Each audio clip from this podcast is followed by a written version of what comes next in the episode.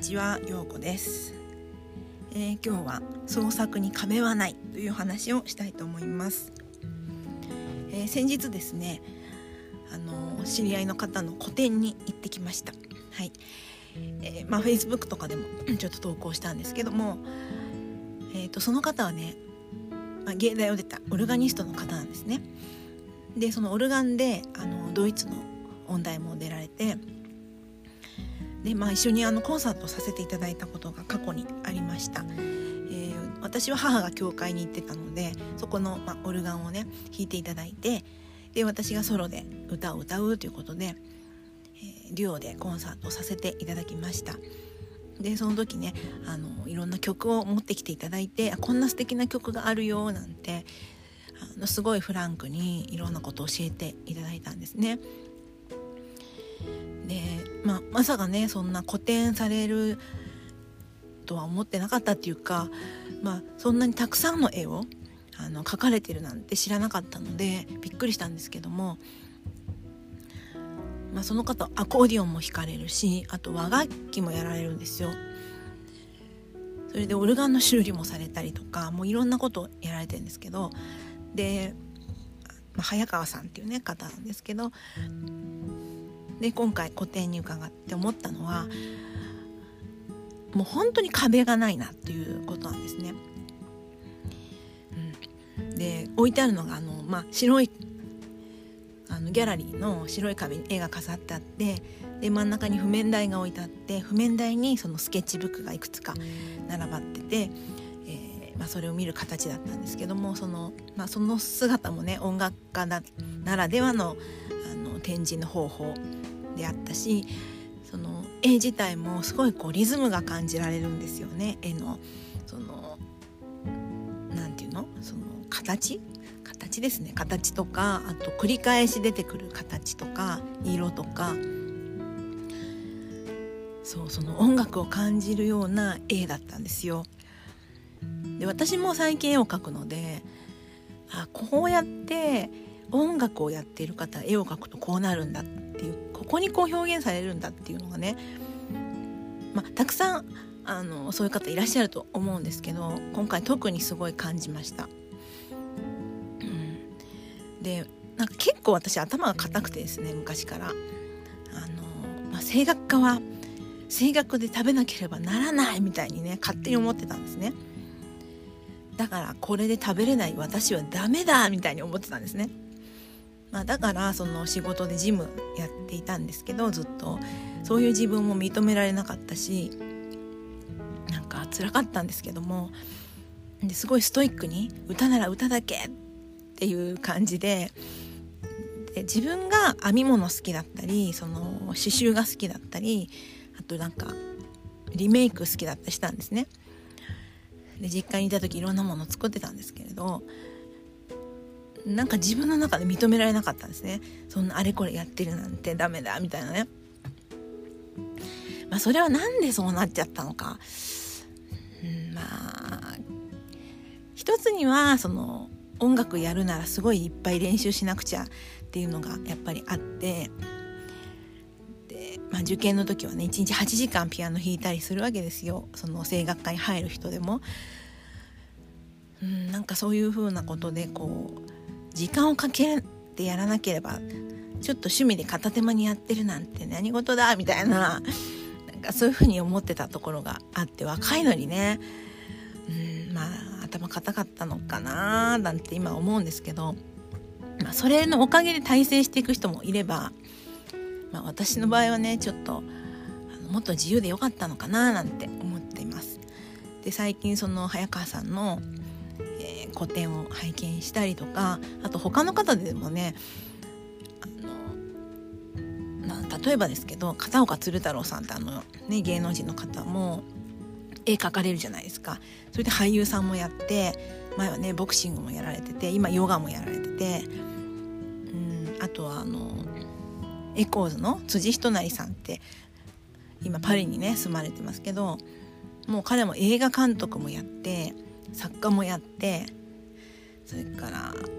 まあ、オンラインのそのいろんなあの記事をアップするサイトも作ってそしてあそう絵も描かれて今度ね個展されるらしいんですけど絵も描いたりとかもういろんなことされてますよね。でそういうのを見ていると本当にその創作ってそれぞれに影響がし合ってるものなんだなっていうふうに思ったんですね。なのでなんかこれを聞いてる方でもしそういう方がいたらいろいろやってみればっていうふうに今なら私は言うかなって思います。うん、なんか全てが相乗効果でこういい影響を及ぼし合うだろうし、まあ、実際私もその絵を描く時に何て言うか今まで経験してきたことがすごいで全部出てるような気がするんですよね。でやっぱり過去頭が硬かった時の絵っていうのはなんか面白くなかったんですけど最近はこう自由に描けてるっていうかで実際その美術家である家族にも見てもらうと「あ面白いね」って「えそんなに私の絵面白い?」って言ってくれなんてなんか嬉しいんだけどみたいな感じで今まで言わなかったよねっていうようなね反応があるのはなんかやっぱりこう私が変わってきたから絵にもそれが現れてんのかななんて思うんですよね。そんなことで創作に壁はないということをね今日はあの話したいなって思いました。だからその今はいろんな人を見てもすごい肯定的に見れるっていうか、うん、であの先日お話しした、えーと、ヘラルボニーっていう会社の、えー、個展っていうかその展覧会に行った時その画家さんの絵が、まあ、あるんですけどでその絵が、えーと、実際にそのお洋服になってたりもするんですね。スカーフだとかワンピースだとか、うん、でなんかそういうのもすごい素敵だなと思って、まあ、他の会社っていうか他の作家さんでもあのご自分の絵をそうやってテキスタイルだとかグッズにしたりとかそれからなんでしょうねマグカップにしたりとかそういうのもあるんですけど、まあ、もちろんその販売の、うん、業績っていうかなんていうか、ね、金額上げたいっていうのももちろんあると思うんですけどそれもまあそうだけどそうやって形を変えていろんな人にこう広がっていくっていうのが絵だけ描いてるんじゃなくていろんなこう形を変えるっていうのがまた広がりを持って伝わっていく一つの、うん、きっかけとなって、あの絵は買わないけどそういうグッズは買うっていう人がいるとしたらそういうとこにね広がっていきますよね。で私も言われたんです妹に。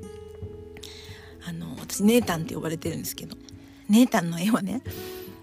ちょっとあのグッズとかテキスタイルにしてみたらどう？なんて言われておそんなことはちょっと考えたことはなかったぞって感じで、まあ、でもそういう風に見えるんだと思って嬉しかったんですけどでまあそういう風にするならするでねあの、まあ、いろんなサイトがあるだろうしそこをもっと調べていかなきゃいけないんですけどうん、そのグッズにしたりするのもちょっと私もまだ詳しくないのででもまあそこができていったらなんかもっと広がりを持っていくだろうなっていうのがちょっと可能性が見えて楽しいですよね。なのでまあ今ね絵を描き溜めているんですね。でこの絵をどうするかっていうのはまあちょっと思案中なんですけどあのいずれお披露目したいなと思っているんですね。で、まあ、インスタに出してるのもあるんですけど、まあ、それ以外にもちょこちょこあったりとかああとはそうですねまあ展望としてはちょっと大きな絵も描いてみたいななんて思っていたりしますね。そうそれでまああの私コーラスもやってるんですよ、まあ、教えるのもそうだけれども最近あのまあ、とある友達に誘われてね歌うようになったんですけど結構ね難しい曲いっぱいやってる団体でで秋にあの教会で演奏会があるんですね。で、まあ、その時のその教会ってすごい響く場所らしいのでなんかそこでそう歌うっていうことが